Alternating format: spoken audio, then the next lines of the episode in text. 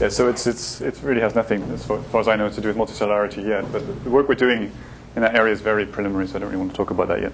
So this is, um, it does have some connections to evolution, but even those are somewhat tenuous. But we are looking, trying to understand um, how different sources can contribute to, to variation. This is more in the framework of, of stochasticity and gene expression. So in many, many different organisms now, you see these types of patterns in colonies where you have an isogenic colony and different cells produce different amounts of protein. And what, we what I, question we're looking at is, is sort of given this variation, can we understand where it's, where it's coming from?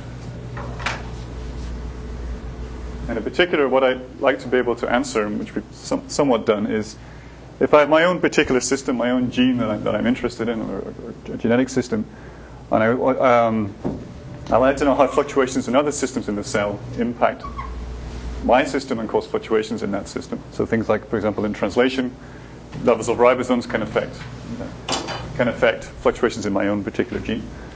Um, and how can I measure the effect of those fluctuations? And even how mathematically, how can I write, write that down? So I have, from my own system, I have some variance in the output, and I'd like to understand how that variance is influenced by fluctuations in other variables that affect the system. Within particularly in cell signaling, there's the idea that, that some of the variation we see in a cell over time or in a population is really coming from signals that the, cells are responding to the environment. How can we identify that information from that that's generated by, by so-called noise? And can we do anything, do any modeling to relate these things? So the, so the way that we've been thinking about this is, um, I have I have some some gene that makes a protein Z, um, and let's say that there's there's two other types of protein that affect expression of Z. And um, I can imagine in a very simple case that, that protein A only has two, two values, and then protein B has three values. And let's assume that they change slowly with time. So if I look at any particular cell, it's going to lie in one of these sort of quadrants. It'll have a high value of B and say a low value of A. And these different colors here are supposed to be the probability of those different events happening. Okay, so where the where this is highly probable and blue is less probable. Um, but what I observe is, uh, across a population of cells, I just observe Z, and Z is influenced, by, as I said, by these, by these variables. Um, what I'm going to use to try and understand where these fluctuations that are coming from is conditioning. And I'm trying to illustrate that here. So I can imagine if I look, if I fix, so for each, sorry, for each of these individual states, these are different probabilities, and if a cell is in that state, yeah. A and B are activators? Doesn't matter. Yeah, you can assume they are if you, if you prefer. Okay. They're just they're just two proteins that influence influence levels of Z in some way. How do you pick up the blur in your? Uh... I just made it up. This is just this is just an example, just to try and illustrate the idea. Okay, so just eat, if I look at a particular cell, it's going to lie in one of these boxes. That's all, and it's going to do it with a certain probability, which is given by this color. Okay, so if it's this is I don't know if you can read that, but that's supposed to be probability, and um, the higher the brighter the redder it gets, the more probability it gets. But now the, the, the cells that you showed us in your nice pictures at the yeah. beginning, some are on the uh, circumference, on the edge, and some. Yeah, so spatial effects could, could be there. So if you wanted to, A could be space. I mean, we could. At the moment, I just want. I just think about transcription factors because it's easier, but in, in, principle, it can be anything. But that, that could complicate things too, as, as well. It could give you yeah. a third axis. Yeah, yeah. Space. I'm going to deal with yeah, I'll deal with n axis at some point. But this is just, just to get, the, I'm trying hopefully to get the idea.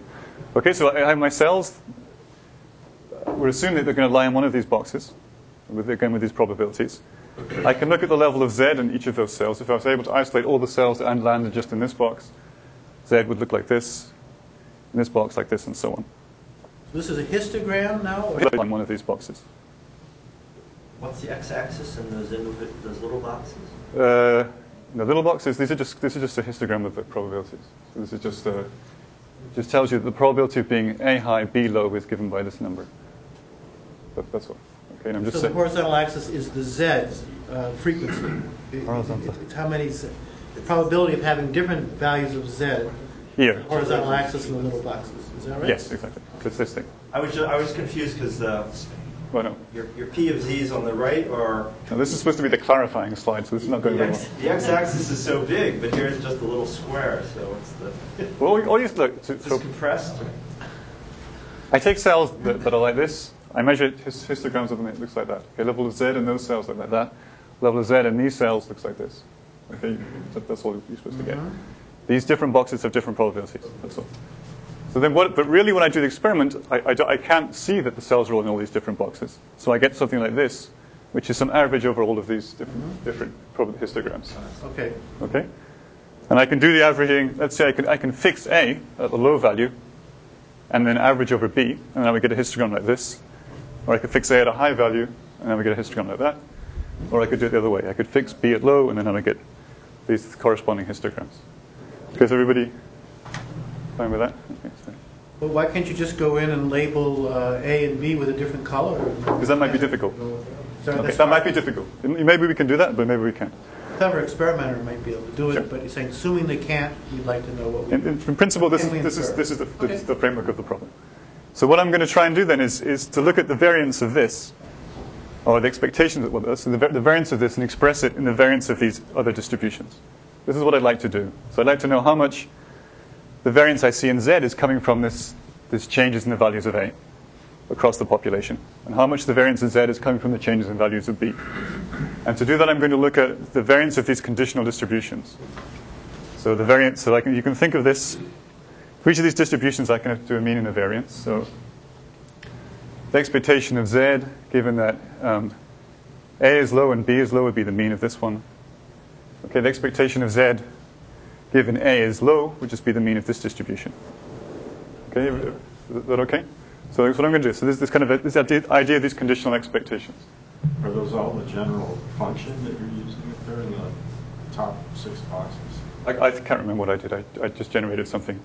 I generated these in You're trying to deconvolute, are you, you said you're just going for the mean and the variance? Yeah. So what? So uh, what I'm going. to So I, I, ideally, I, I guess you, what you're saying is I could try and take this and go back to these, but that's too hard at least for for me to do at the moment. So what I'm going to do is take the variance of, of this and try and relate it to the variance of these different distributions that are present here. I think Wouldn't the reason I'm confused is be- won't the form depend on the, the form of those individual functions? Uh,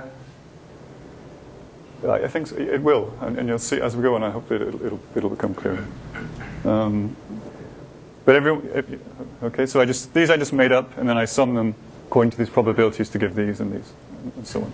But the inverse problem is presumably underdetermined. Yeah, that's why. But with, for the variance, That's what we're going to do. for the variance it's less so, but it still is there. Okay. So the way, so more, more formally, the way I'm going to do this is this, these conditional expectations. So these, I certainly didn't know about, and I think most people don't do, do, do, them in physics very much. Okay, so I have formally it's defined like this. So I have my z here. It's a function of, of these of um, part of a stochastic system which has a and b fluctuating, and I can define the conditional expectation of z given b as a particular value by averaging over this distribution. So I average over a and z, and I fix b to be at that value. Okay, and then this gives me some, some function of b, and this function itself is a random variable because it will take different um, numbers depending on the probability that b is equal to low, high, or, or intermediate. Okay, so that's, that's a little bit uh, unusual. So this, it's an expectation, but itself is a random variable, okay, because it's a conditional expectation. So I can talk about the moments of it and other, and other things. And then I have another shorthand, which is going to be the variance, which is just going to be the um, two expectations. Okay, the expectation of z squared given b as a particular value, minus expectation of z given b as that value all squared. Okay, and then the other thing, so this is, we're using um, notation from, from mathematics. So when I um, do this, I average over everything except for what I'm conditioning on. Okay, so I could have had multiple, so z could be a function of a, b, c, d, and e. And I- with this, with this notation, I average over all of those things except for b, which I fixed. Okay, so, all right, so that will hopefully become. Little, little b is a particular value of b. That's right. So shouldn't that be e, some z of little? Little b? It should be little, well, b equals little b, yeah. Oh. But you get, I wanted to emphasize it's a random variable. So the way to think about it is, is it's, you know, it's, it's going to be one of these, one of these values, the mean of one of these distributions. And it will do it with a probability given by the probability that b has one of these values.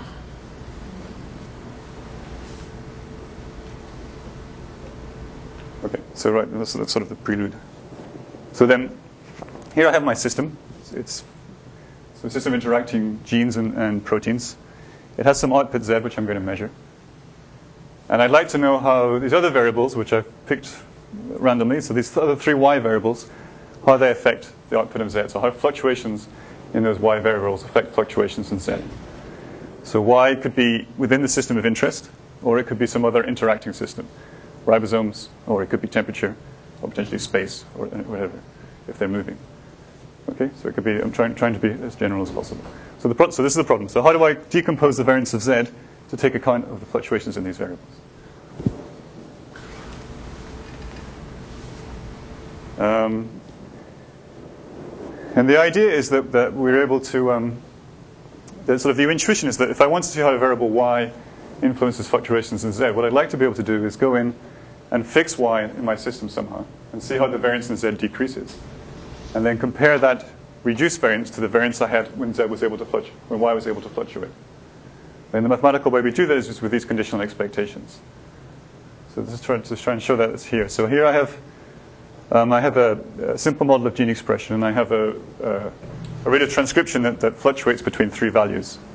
And the, the, colors here indicate the rate of transcription. So I think yellow is high, brown is intermediate, and black is low.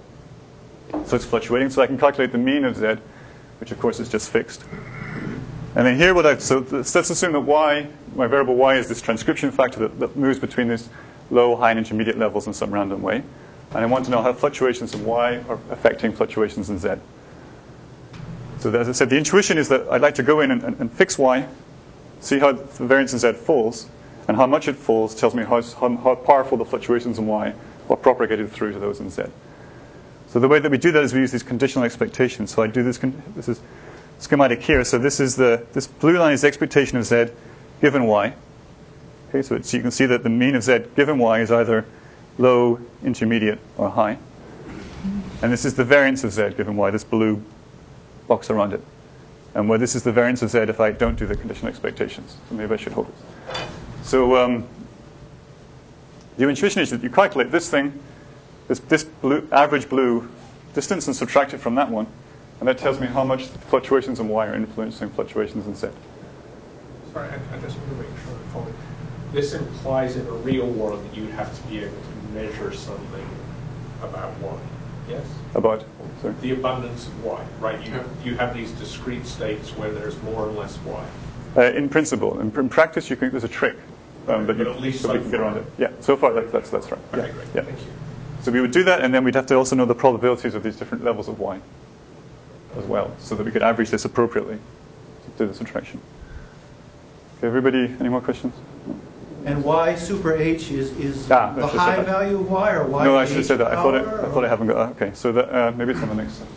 So there's a subtlety that, um, that uh, the levels of transcription factors don't stay fixed all the time, as I said in the initial example, but of course they themselves change over time. So this expectation I have to actually, I, I need to do on the history of y. And by that I mean the time series of y from far back in time all the way up to the present when I'm doing the experiment. Okay, so there's, there's, there's a whole multitude of those different histories, different trajectories that y could go through, and I'm going to do averaging over those. But in principle, you can think of it just as, well, in principle, it's very much like just fixing y. But the next slide, I think I did that a bit more. But, but if y is a transcription factor, presumably it exists in, in, in relatively few copies, Sure. like five or three. That's fine. And so number fluctuations, Gillespie like You can uh, imagine like jumping that. around, is that taken into account? Yeah, you could do that. So I'm, I'm averaging over all trajectories of y, and y can be discrete or continuous, doesn't matter. Okay, so all path histories. All path histories, yeah. yeah. Um, so this is just saying the same thing. So here, here's the variance of z. This is the variance of z given my, given, well, actually given a particular history of my transcription factor, which is shown by these colors.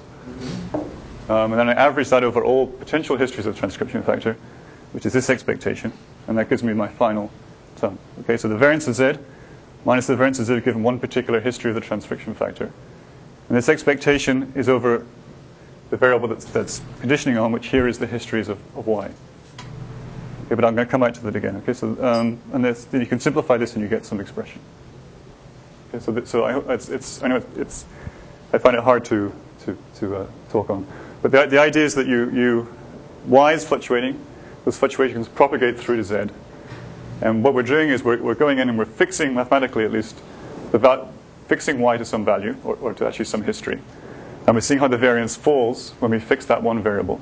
And we look at the difference between the variance of z and the variance of z given that that variable y is now fixed on average.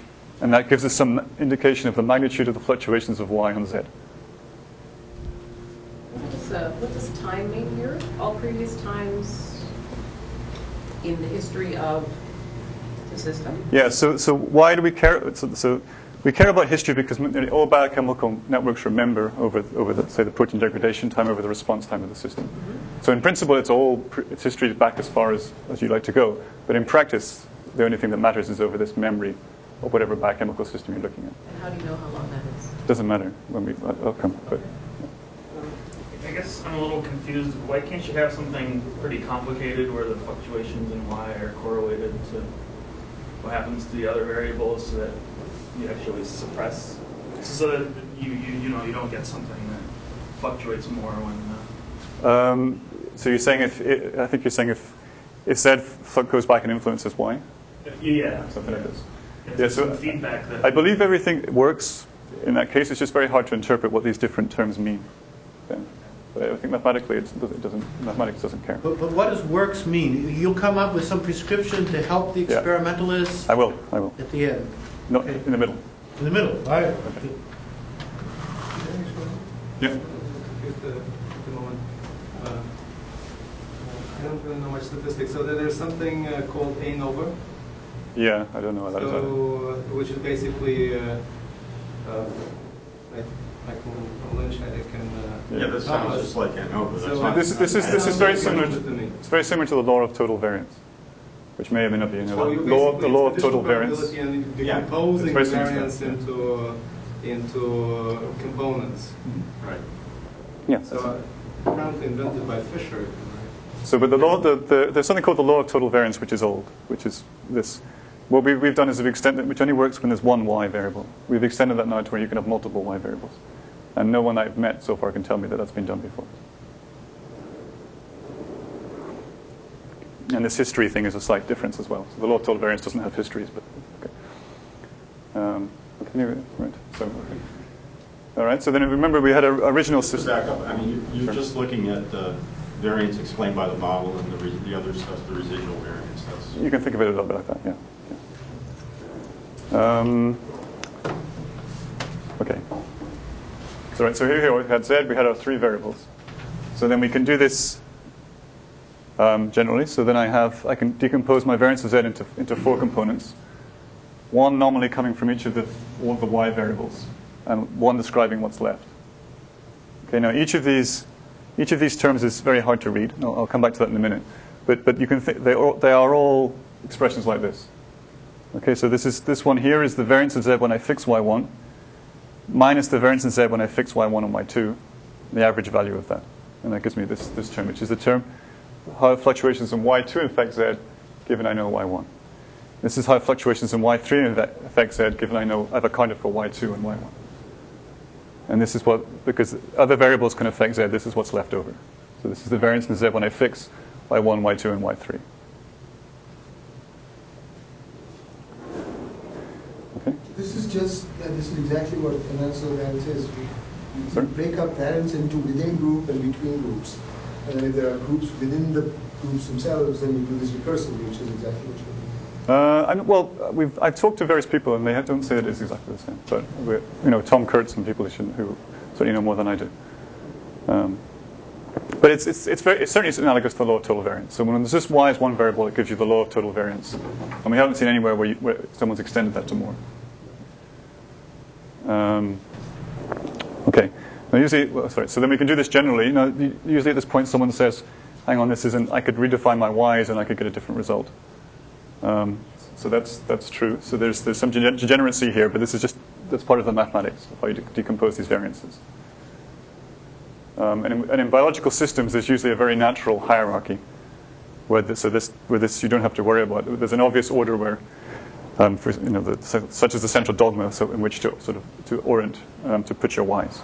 Could you, could you order it by some maximum, li- uh, s- some principal value decomposition, or? Um, we haven't tried doing that. You could do something like that. I mean, you could also symmetrize it. I mean, you could consider all possibilities and, and, and so on if you wanted to. Um, in the cases we've looked at, the, the, the different we've had one. I've looked at one case where there's different orderings, and they both have been give different insights. So doing it both ways is in, in that case, there's only two.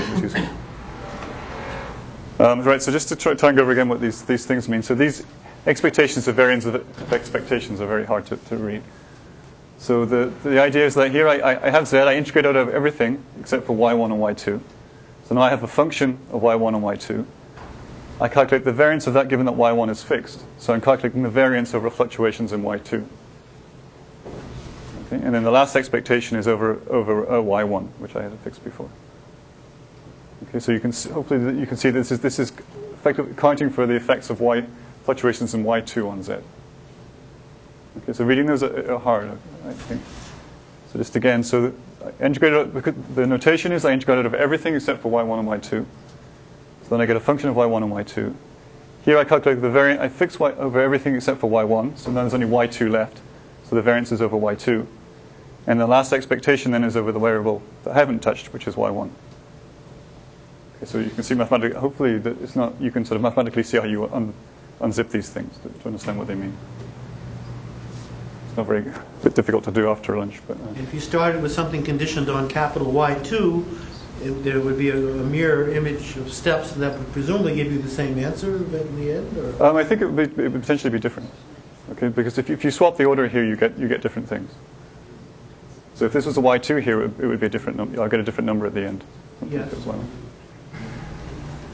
Okay. Yeah, because right. yeah.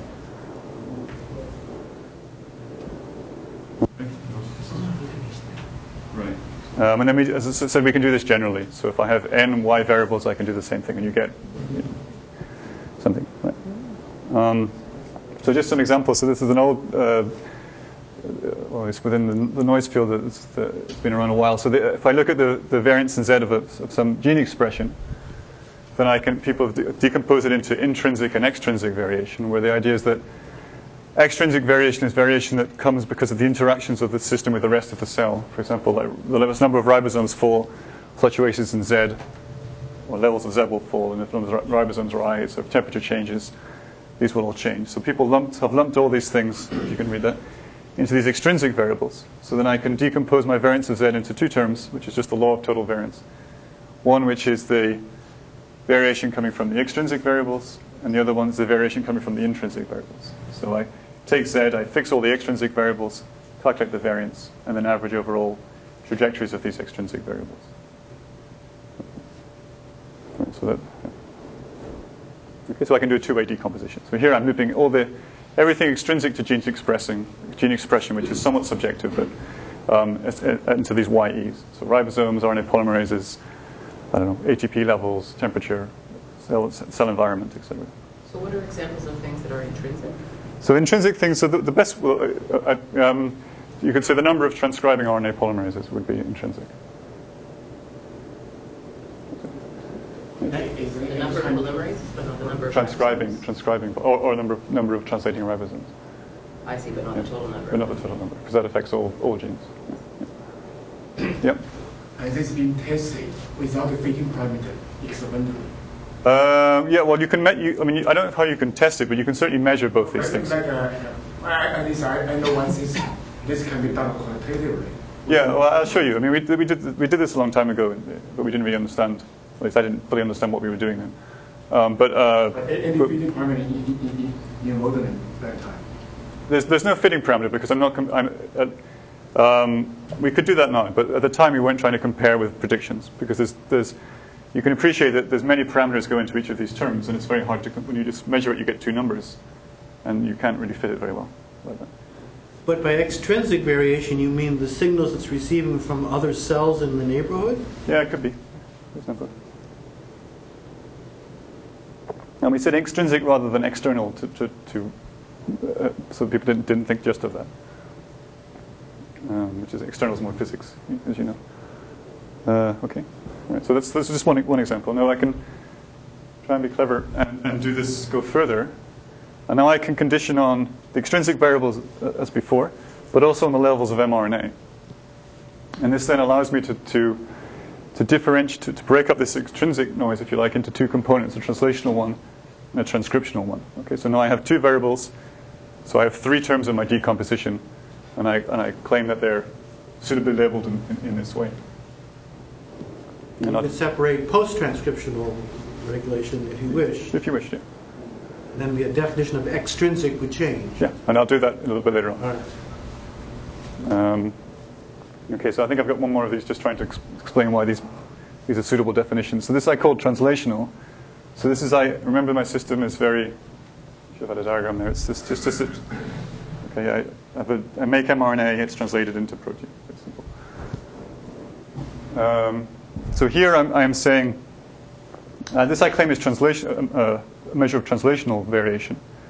And that's because I, I've fixed mRNA and I fixed the extrinsic variables.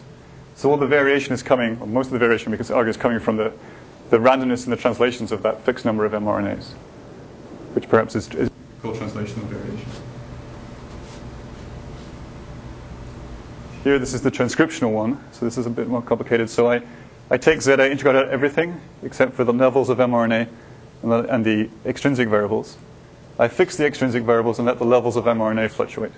So it's how fluctuations in the level of mRNA affect my downstream protein. So that we claim is transcriptional variation. Okay, so okay, transcription changes, level of MR, uh, levels of mRNA should change. Um, but okay, all right. So we can do this, and David said, we can do it for extrinsic variation as two if we wish. But this is only useful if we can if we can measure these things. And so what we can do is we can give a, um, a set of conditions that experiments should satisfy to be able to measure each one of these terms in this decomposition.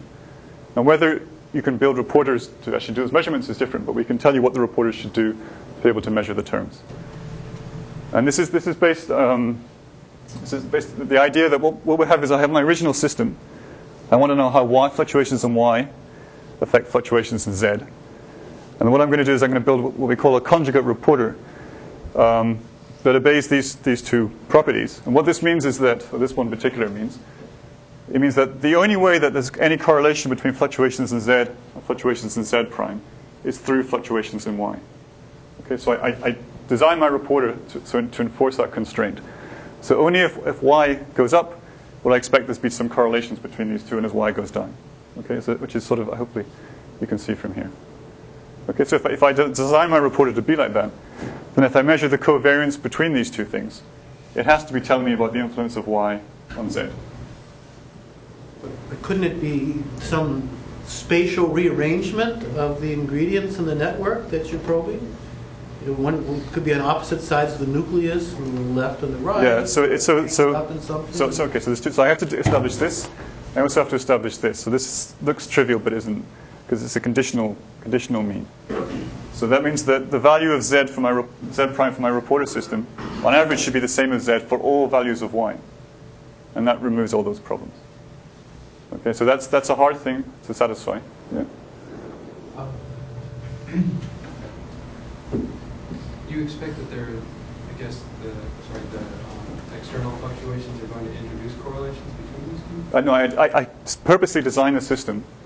So I make a whole second copy, or I, make, I put in some new system which is going to be a reporter system. And I design it in such a way that the only way I can see fluctuations, that fluctuations in this will be correlated with that is because of fluctuations in y. So these are the requirements. So how, how you do that, I'm not, I'm not saying, you, okay, I'm saying that if I want to build, if I want to measure this, I have to have this kind of system. But both reporters are in the same cell. They're in the same cell, yeah. So if you have a cell division, right, Yeah, it'll introduce some correlations between both. yeah, yeah. And that's okay? Yeah, well, that something we can inc- incorporate as one of our variables if we wanted to. But it is in some sense, you assume the internal dynamics is linear. It's linear. Yeah. No, no, not at all. Really? Yeah. And also, did you also make an assumption which about the external noise is uh, additive noise? No, nothing like that. It's, it's just completely general. But it has to, but the, the reporter has to obey these two conditions, and these aren't trivial. Okay, so I have one example. Well, I have almost two examples where, where this is where you can do this kind of thing. But, but it's just, I, to make sure again that I understand it, this is like saying the only thing that influences both Z and its conjugate can be Y. There can be no other things that influence both of them. Correct? Yeah. Yeah. And y, of course, could include. You could always include temperature in your y variable, for example, which you know will always affect both. but that's but then you're measuring when you measure this covariance, you're measuring those effects, and it's something you need to be careful. So when you say you have two examples where the conditions are satisfied, you persuaded two experimental groups. Well, one, one we did. I mean, with Michael Elowitz, we did this a long time ago. Okay. For one, so we have that example. have one example. Yeah, and the other one we have. We, well, someone, uh, Victor Sourjik almost did it, but not quite. Almost. Yeah. Okay. Yeah. Um, okay. So, so, the, so, so the, the, the people, but people get the idea. I mean, I think Andrew said it clearly. That's sort of what the idea. I'm The going correlation in time, right? What is this correlation? It's, the co- it's going to be. It's going to be a covariance across a population of cells. Um, but it can be. It doesn't have to be at steady state or anything like that. It could be any point in time. And in the original work with, in, with Elowitz, did you distinguish between cells on the edge and cells in the middle? Um, we had to we had to normalize correctly because we were using a mercury lamp, and so the illumination was different at the edge from in the middle. So when Yes. we when we corrected for that, then we believed we were okay. Okay, meaning That, that. that our two reporters were statistically equivalent, So, uh, given given y, which in that, in that case was the extrinsic. And is it true that a cell at the edge, suppose you fix the lamp problem and so forth? Well, hang but also we weren't sorry. We weren't, in that case we weren't growing in colonies. Okay, we, we grew them in liquids and we put them on a on a. Oh, okay, so getting you just with it. looking down on them Yeah, yeah. relatively Yeah, separated. yeah. But it could be very different when they're collectively touching and Yeah, yeah. interacting. But I think I think you, if you wanted to try and include those You things, could you could generalize it to that case, Yeah, but it hasn't been absolutely. done. Yeah, it hasn't been done. Yeah. okay. Right. People are getting tired. Okay. So then, if I wanted to, so here's my decomposition where I have four, four terms. So then I, need, I have to build all these different. I have to build uh, uh, three different reporters. So one reporter that's conditionally independent, given the history of y1, its covariance with z will give me this term. Another reporter that's conditionally independent, given the histories of y1 and y2, and its covariance will give me the sum of these terms. Another one given y2, y1, y2, and 3, y3, and its covariance will give me the sum of all of these terms. So in principle, I can do all that, and I can put them all. If I could, if experimentally it was possible, I could put them all in the same cell, or I can do them in, in individual in, uh, pairs. So one reporter for Z and one reporter, one conjugate reporter in, in, in pairs of cells. Okay. Um, and again, the, the idea that this is this is a um, the conditions that you need to build these reporters. So in some cases you can do that. In other cases you can't. And, and I have an example which I may talk about where you um, you get a bind when you when you, you use a reporter that's an approximation to, to some of these things, rather than the exact measure on, on these on the covariance.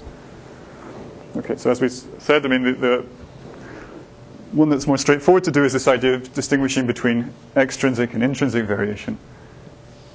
And the, idea is this, done in E. coli is just to take uh, the same promoter and put a different fluorescent protein on it so we can distinguish between the two and assume that's all, um, we have the same distributions. And then these, these two reporters will be influenced. The only way they will co-vary is through fluctuations in the extrinsic variables. Okay, if ribosomes go up, translation from both goes up. Ribosomes go down, both poles, the temperature goes up, translation from both should change, or whatever, levels of both should change. The cell environment changes again, levels from both should change in a correlated way. So the only way they, they're correlated is through these extrinsic variables. So if I measure the covariance between these two, then I should get this term. And it turns out if you measure the, the average distance squared between them, then you get this one. Yeah. Is it evident that in, in the experimental system the two replication forks uh, go, with the, go with the same speed? Yeah, so there was, I, I, retrospectively, I think, it, so uh, Nicolas was alluding to the fact that we, E. coli has a circular chromosome and we, and we placed the two reporters equidistant from the origin of replication. It may have been better to put them both beside each other. Uh, but yeah, who knows? But at least they're symmetric with respect. They were symmetric, yeah. There was, some, it was yeah. I mean, we, along wor- the we, backbone. yeah, we worried about this, yeah. And so if you, anyway, the, okay, so that's one. The other example then is, okay, so this is just showing the, the numbers. So, um, okay, so if I decrease expression, I expect the intrinsic noise to go up, and I see uh, more colors here. So that's, that's correlation. So the intrinsic component is, is higher. So can you explain here what the reporters are? Um, this is just the LAC, LAC-Z promoter, or a, a sort of a modified version of the LAC. So what's the equivalent of Z and Z prime? Yeah, so, so um, in this case, one of the colors would be Z, so let's say it doesn't matter which one, it's like the green one. And the other, the other one would be the conjugate reporter. So we'd say we want to characterize this particular promoter, which was this, I've forgotten now what it was, but some modified version of the LAC promoter from, from So Bujard. what's the actual construction of the reporters? So we have a we have the we have our promoter, and then we have a, a uh, I think it was CFP, and then we have on the other side of the other arm of the chromosome we have the same promoter, and we have a YFP. On the other arm of yeah.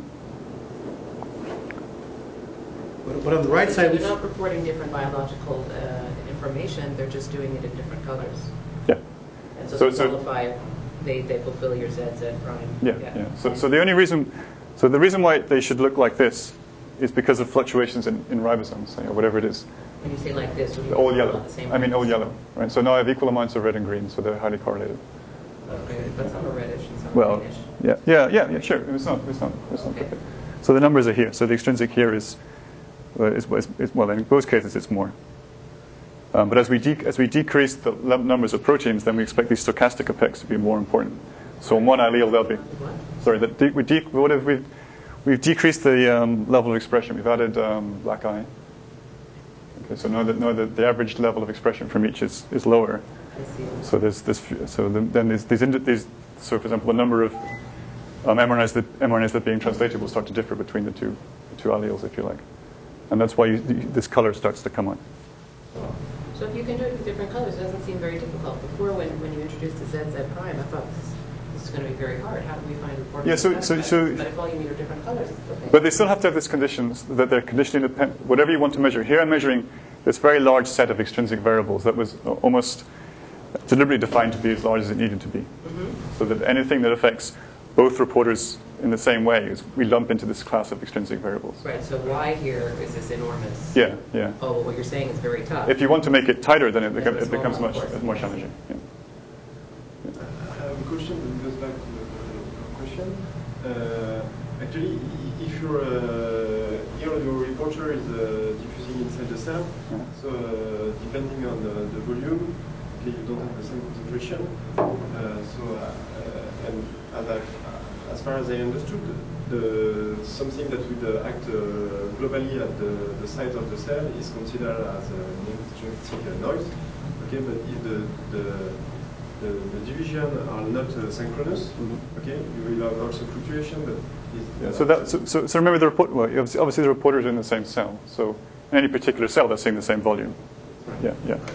But, but, and then, but there are the, these effects of, of noise and division is part of these extrinsic variables. I mean, in some sense, they're defined as conveniently as they can be. Well, there can be variation extrinsic to the cell that is operating, it come out in your intrinsic component, right? It Yeah, so that, that, that's, that's true. Yeah. Okay, so the, you see that, uh, if I jump back a bit, you see that more in these sort of definitions. So here I'm not saying, I, I take Z, I average over a particular set of values of the extrinsic variables, and then I average over the distribution of those. anything that causes covariance of Yeah, yeah, yeah, that's right. Um, and I, we can actually calculate, some, if, for some models, then we can calculate those effects, how they trickle through. Would sequence heterogeneity differences on either side of the origin of replication weakly break your equivalence between Z and Z prime? Uh, possibly. I mean, we didn't play with it too much. We looked at um, uh, what's it called, a RecA mutant, and that we so that's believed to rescue recombina- uh, stalled DNA polymerase complexes. So when we play with the levels of that, then we saw much more variation, much more color coming out. But that's presumably because it was breaking the system.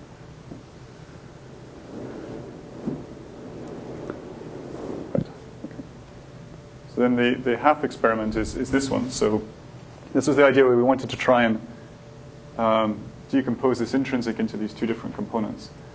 And so what I, what I did here is I, I, I conditioned on the levels of mRNA on this, this large set of extrinsic variables. Um, and so I have to build, I need two, two reporters, well, three reporters. Um, so one that's conditionally independent given the history of the extrinsic variables. That's just the same as the one we did before. So if you ignore this for the moment, here's my, let's call this is the promoter I'm interested in. Here's my reporter Z, and here's Z prime. It's just the same promoter. Okay, so these only correlations in extrinsic variables cause these two things to be correlated. Now the second report is a bit more tricky. There I want to make only fluctuations in the extrinsic variables and fluctuations in levels of mRNA cause them to be correlated. Okay, that's what this term tells me. I'm conditioning on mRNA and extrinsic variables, so they have to, only through fluctuations in these two should Z and Z double prime be correlated. And the trick to do that is to use, uh, in principle, is to use a bicistronic reporter. So where I have a, the same ribosome binding site here in bacteria and the same one here, um, and then levels of fluctu- given uh, levels as mRNA fluctuates, uh, these um, these both fluctuate together.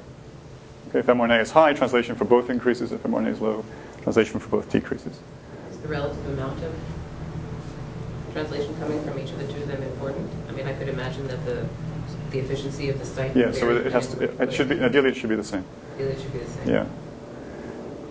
So, so Victor Sourjik has done this, but he did it with um, two different proteins. So instead of having Z and Z double prime, he had Z and something, and whatever, something, something else.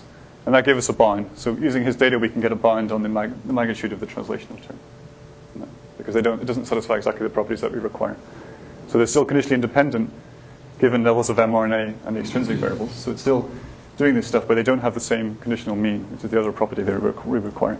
So we that, in that case, we end up getting a bind. So I think I'm going to skip.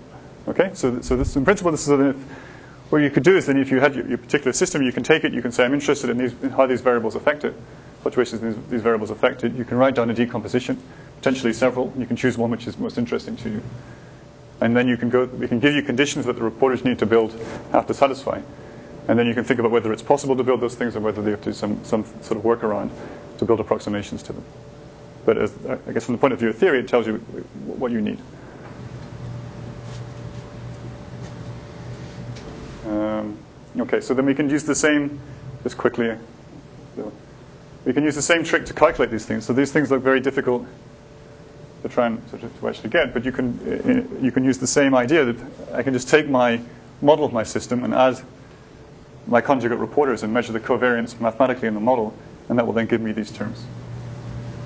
How does the fact that uh, history is taken into account in mathematics, how does that affect how we need to do this experiment? It doesn't, because the, the beauty of the experiment is as, as the cells grow. I mean, the history you can't you can't not have the history there. So Whenever- basically, history begins when you begin the experiment. Yeah. I Or- see. or- so it's always there. So whenever cell you have, it always has some history. Right, And so whenever in the freezer before and somebody grew up. yeah, so that, that's part of it, and hopefully that doesn't affect your experiment because you've you've I grown see, them so long you enough. don't take that part into account. Well, it, it's in the in the, the mathematics does, but hopefully that part when you do the experiment, you grow them up first, and that removes those effects because they, they forget about that. But they need not. Okay. So the, the idea is that so when I'm uh, when I'm averaging across a population of cells, each of those has experienced a different history, and so when I'm doing that averaging, I'm averaging over these histories.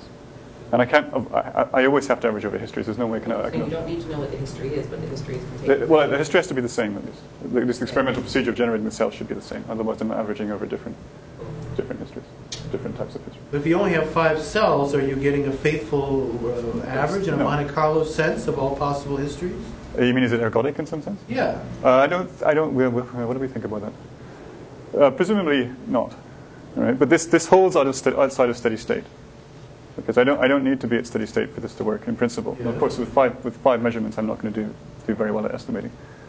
But um, but it doesn't need to be at steady state for it to hold or at equilibrium. Just worried whether the experimenter can provide enough histories so that Yeah, your that's- thing will that's- converge that's- even out of the steady state. Sure, that's that's an issue. Yeah, yeah. But, but that's if you want to do this kind of thing, I don't think you can avoid. Maybe this may, this may not be the right thing to do, but if you decide to do this, there's- I don't think you can avoid that issue.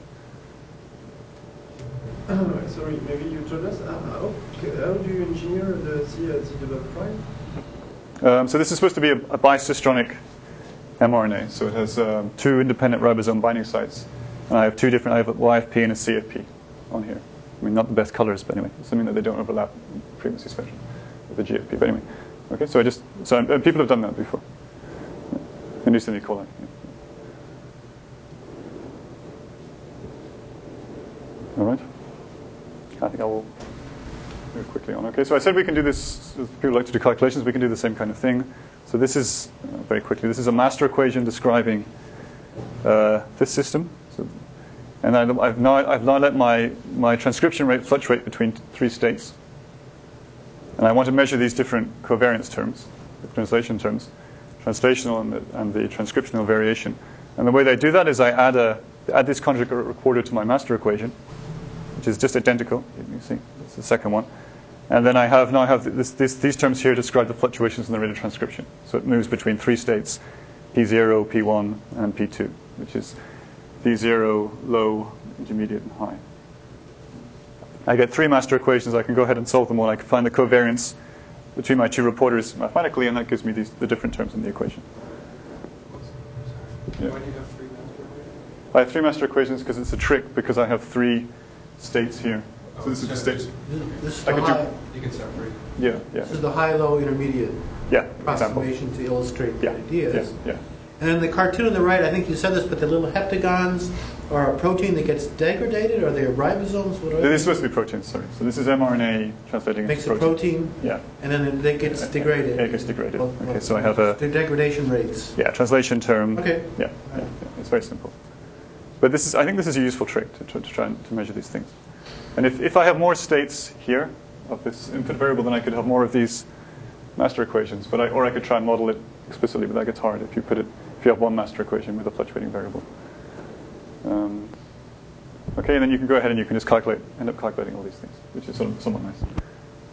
Um, and I'll maybe just show you how to do that. So is the way this is set up is the assumption that uh, the translational variance is orthogonal to the transcriptional variance? Yeah, so they're, they're orthogonal in the sense that they're, well, the, that leads me right perfectly to the next point. So answer is yes and Because I mean, if you had transcriptional states like discrete classes, this would be uh, like a nested analysis of variance. Um, what, I, what we can do generally, we can write, we can write z as a sum of, in, in this case it would be of three terms. And we can show that each of those terms, the variance of each of those terms gives rise to, to each of these things. And the covariance between those terms is zero. So in that sense, they're orthogonal. But I have another example. If we, let's see how people feel when I get there. But if the ribosomes jumped onto a nascent uh, transcript before it was completely finished, which often does happen, Yeah, yeah. would that mess up this orthogonality? Uh, it depends. It, it, it, Then they would be correlated in some sense, at least spatially. Potentially. I mean, they, so they have to they have to obey these conditions. We have to have this conditional independence, and if we don't have that, then it all breaks apart. So experimentally, you know, you never perhaps never have that, but you have to make a call whether you believe it's what you have is sufficient. Okay, and this number 18 is, is exact, or? No, no, this is just this is just showing that these things are you can, you can make predictions of these things. Yeah. So these, assuming these numbers three and fifty, which Okay. you, know, you get eighteen, and this is someone's measured this. Okay, so it's so this is saying that Ez over Em experimentally is, is 540. This from Sunney Xie's group, and so this says that At least consistent with your inequality. Yeah, and also, well, it says that this that transcriptional tends to be more dominant than translational, which is what people sort of knew.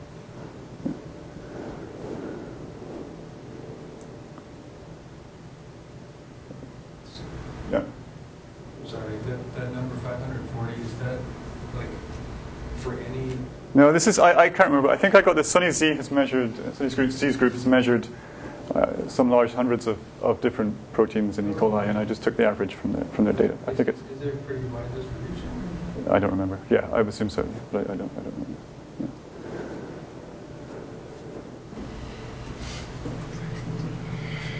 All right, so I don't know. People are waiting, so we'll go a little bit further and maybe stop. Um, so we can do this with a signaling pathway. So I have now I have an environment X that, that can change state. This causes uh, transcription factor eventually to be activated, which causes Z to be produced. I can decompose the variance of Z then into four terms. I get a gene expression term, a signal transduction term, and an extrinsic term, and then an input term. And I'm going to skip how we measure all those things because I don't think that's relevant at the moment. Um, and I'm going to focus on, on, on interpreting this term. Okay, so this is this is how changes in the input. So if you like, how fluctuations in the input affect fluctuations in the output Z. So this this is uh, a measure of how information is propagating through the network in some That sense. doesn't include activators of signal transduction? Um, it does in a sense that we're, we're, we're, we're integrating, we're, the expectation is done over all of those things. Um, but we're keeping the input fixed. So in a sense, it is, it is averaging over those effects. Okay.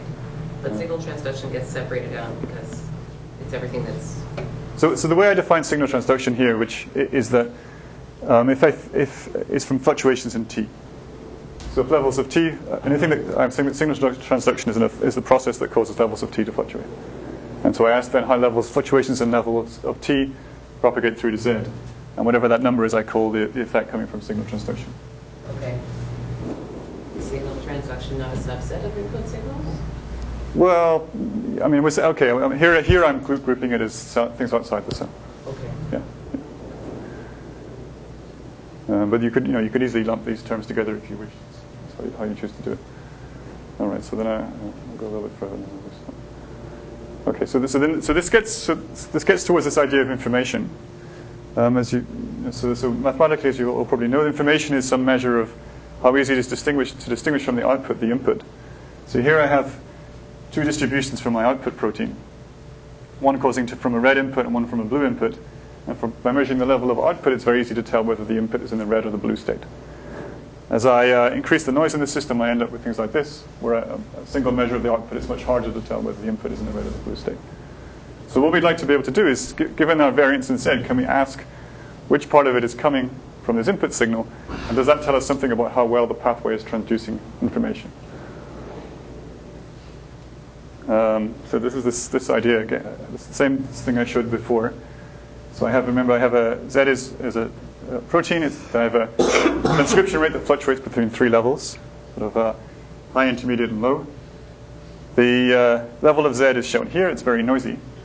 But what I'm highlighting now is the expectation of Z given the value of the input, which now is a U rather than an X. And you can see that if I look at that, this, this particular expectation, it's very easy to read off what level of, what level of input is. Okay, here the if you if the expectation of z given you has this value, the input is low, and then if it has this value, it's high, and here it's intermediate. These these three values are cleanly separated. So the idea then is that if I can somehow measure measure this quantity, then I can I can deduce what, what value of input I had outside the cell. And then how much this, this quantity varies, then is some measure of how much information is flowing through the through the network. Ask you, how does this method compare with the standard uh, like actual information? We, I'll, I'll, get that in a minute.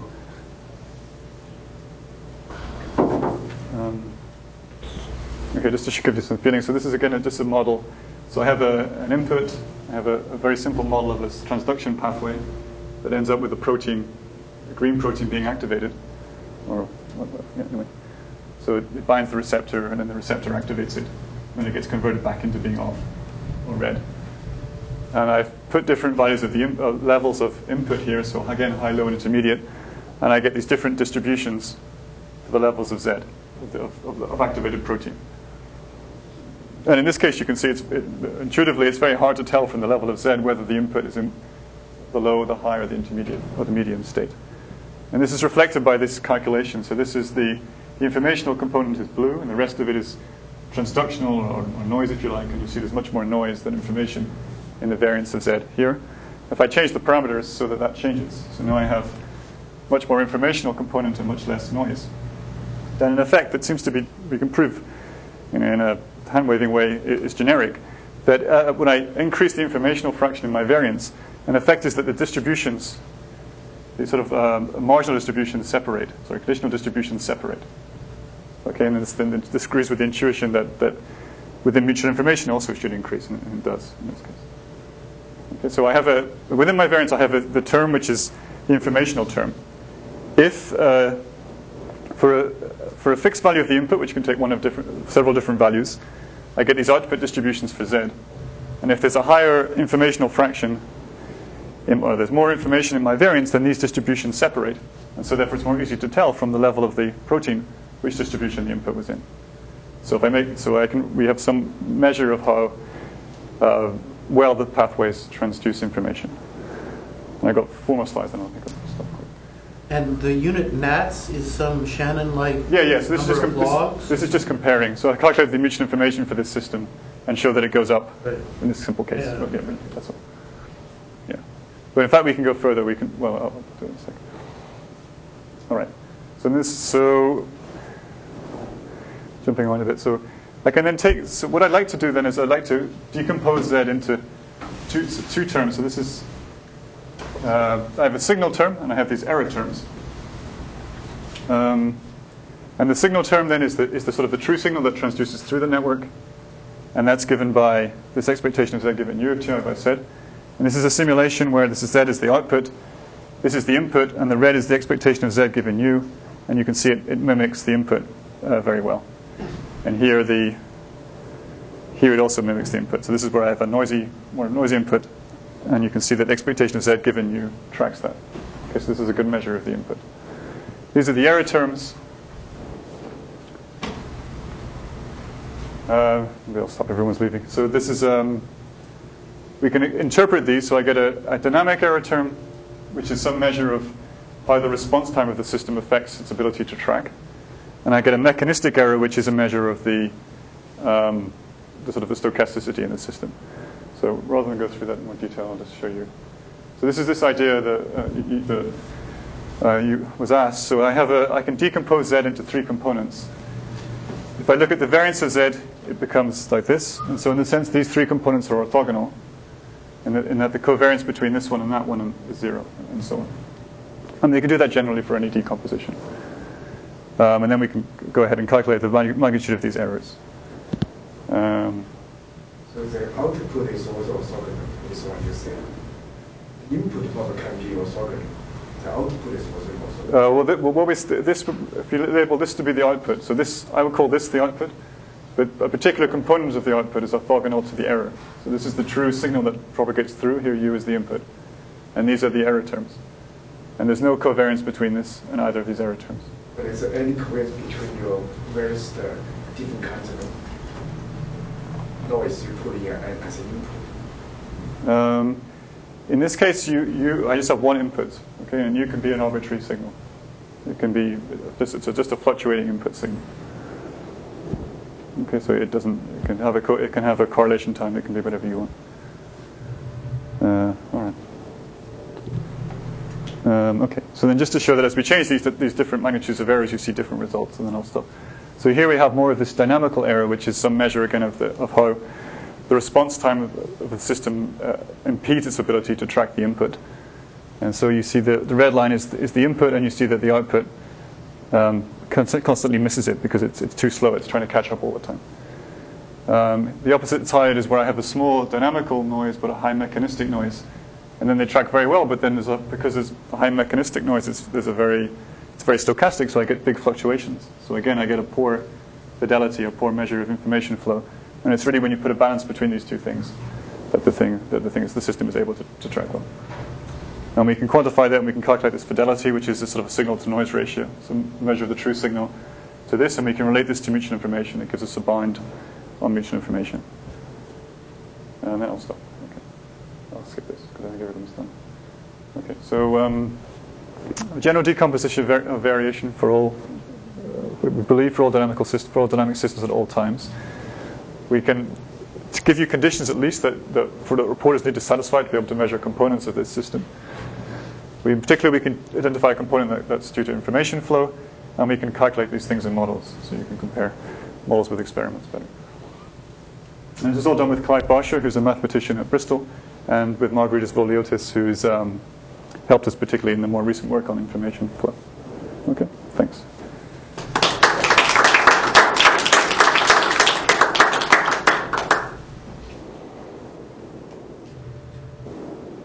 further questions or answers during the talk? Are you trying to implement that Yeah, we are. So we're just starting to do that. What kind of system? Well, we're still thinking around, but the easiest one that's been looked at a lot is the HOG pathway in yeast, where we can we have the HOG pathway in yeast. We can use a microfluidic device to send in signals that fluctuate with time, and then we can use that to measure output. Yeah. All right, thanks. It was tough talk for after lunch.